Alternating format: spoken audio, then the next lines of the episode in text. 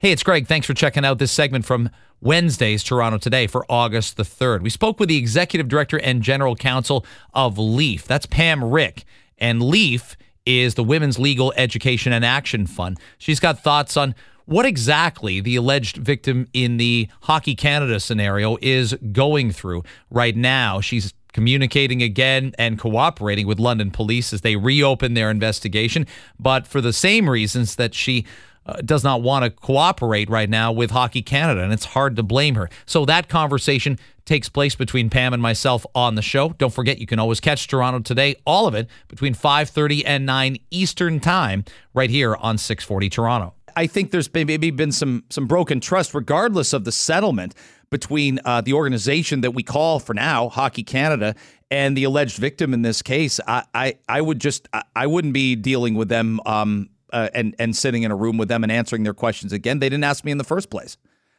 No, I think broken uh, trust is perhaps an understatement. I watched some of the hearings, um, you know recent hearings of uh, some of the executives appearing, and the constant references to really trying to do what's in the uh, victim's best interests really rang quite a bit hollow, given the history of the organization and the ways in which they have settled uh, these issues uh, so quietly and without actually doing anything to change the underlying culture issues and to hold players accountable when they engage in this violent conduct. I'm sure you've spoken to women and you've probably spoken to people who support those women, be they spouses, brothers, mothers, fathers. And probably a common sentiment, Pam, in the last few weeks is you see, this is why I didn't come forward with my story uh, because I, I, I wasn't going to go through the scrutiny. Though this woman's kept her anonymity, she still has to lay her head on the pillow at night and think there's people that are questioning my integrity, questioning my version of events, and questioning my my morality, and that's why people don't come forward. It's really horrific uh, that this has been her experience, and as she's put it, feeling re-victimized and, and legitimately so by this entire uh, airing of the issue and watching her uh, story and her uh, trauma be told in pieces, uh, as she said. And of course, this is a, this is another example of why uh, people don't come forward uh, when they are sexually assaulted. you see the ways in which people are uh, disbelieved. You see the ways in which that uh, that video from the player's lawyers was leaked to the media, suggesting uh, that she had consented after the fact. And of course, as was also pointed out in this article by her lawyer, you know, any consensual sexual interaction that you have, and you think about having had, if you've got to point a camera at somebody at the end of it and say that you, that was consensual, right? Uh, that that that raises a few red flags for me too. So it's all been uh, a, really uh, horrific, another really horrific example of mm. uh, violent behavior uh, here, which, yeah. Uh, Pam Hrick's our guest, Executive Director of Women's Legal Education and Action Fund. When you say that, I had a couple conversations with people who um, I, I've been married 18 years, so I guess would classes being out there more and being more in the dating game than I certainly am. But my understanding is that consent obviously is something we're having more intelligent, mature, practical conversations about. But there are men who do want some kind of validity. And I've, I was told by a friend of mine who's a little bit older than me, who just hasn't got married yet, that this is something he encounters in the dating scenario as he speaks to other men who say, oh, I'd like to get it on the record that there was consent with with one partner in a dating scenario. Are you hearing about that colloquially or anecdotally at all?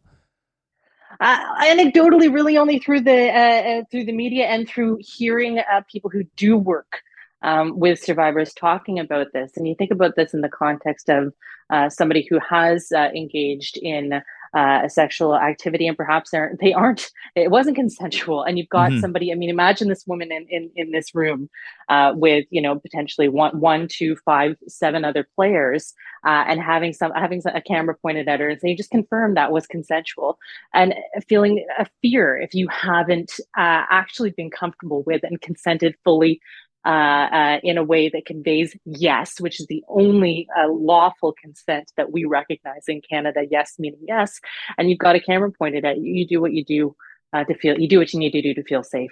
Uh, and so I, I, I, think it's a rather manipulative.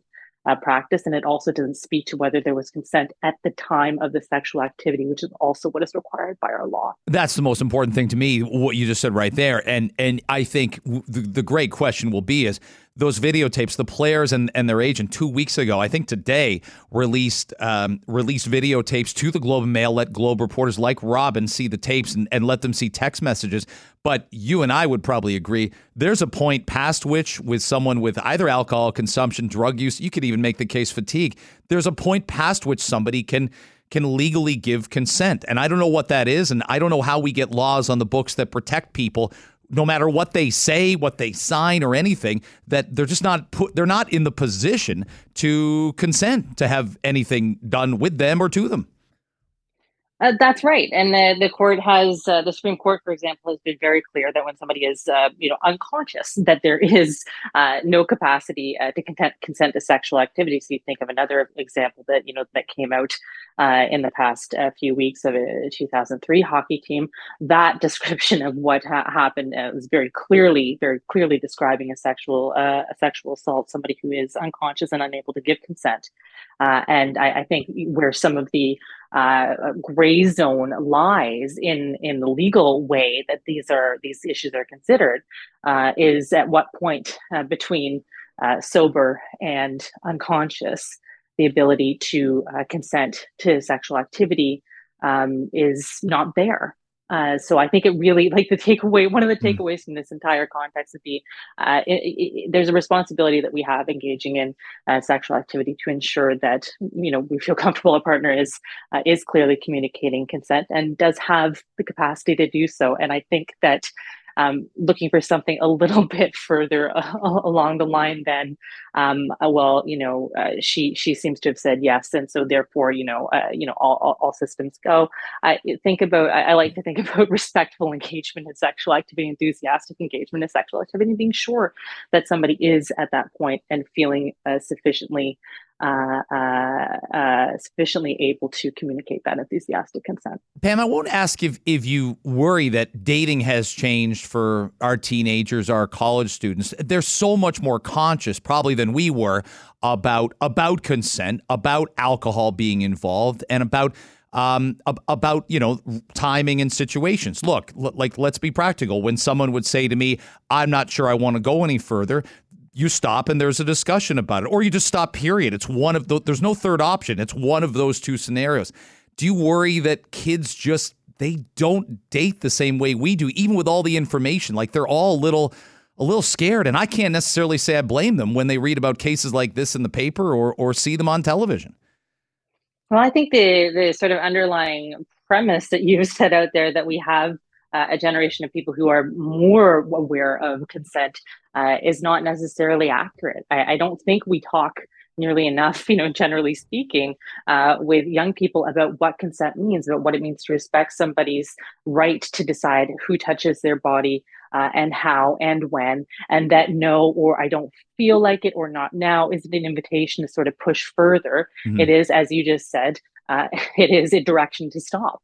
Uh, and I don't think we talk early enough and consistently enough with kids about what that means and that's and that's a huge i think that's a huge issue. So I, not to push back on it but do you think we do i think we must do a better job of it than we did 20 years ago. I know my kids know more about it in school and i'm having more frank discussions with them. I have two teenage boys. You can imagine i'm having frank discussions with them kind of that my dad never did with me in the late 80s early 90s when i would have quote unquote started dating. I i'd like to think it's better. I hope it is I think it, I think it's fair to say it's better. It's not where we need to be though. Sure. When we think about the bar that the bar that's been set in the past is certainly not particularly. I, I don't think of it as particularly high, and I think there continues to be work that has to be done uh, to be able to uh, give adequate education on those issues, so that we are preventing uh, circumstances of violence, of sexual assault from uh, occurring before they happen.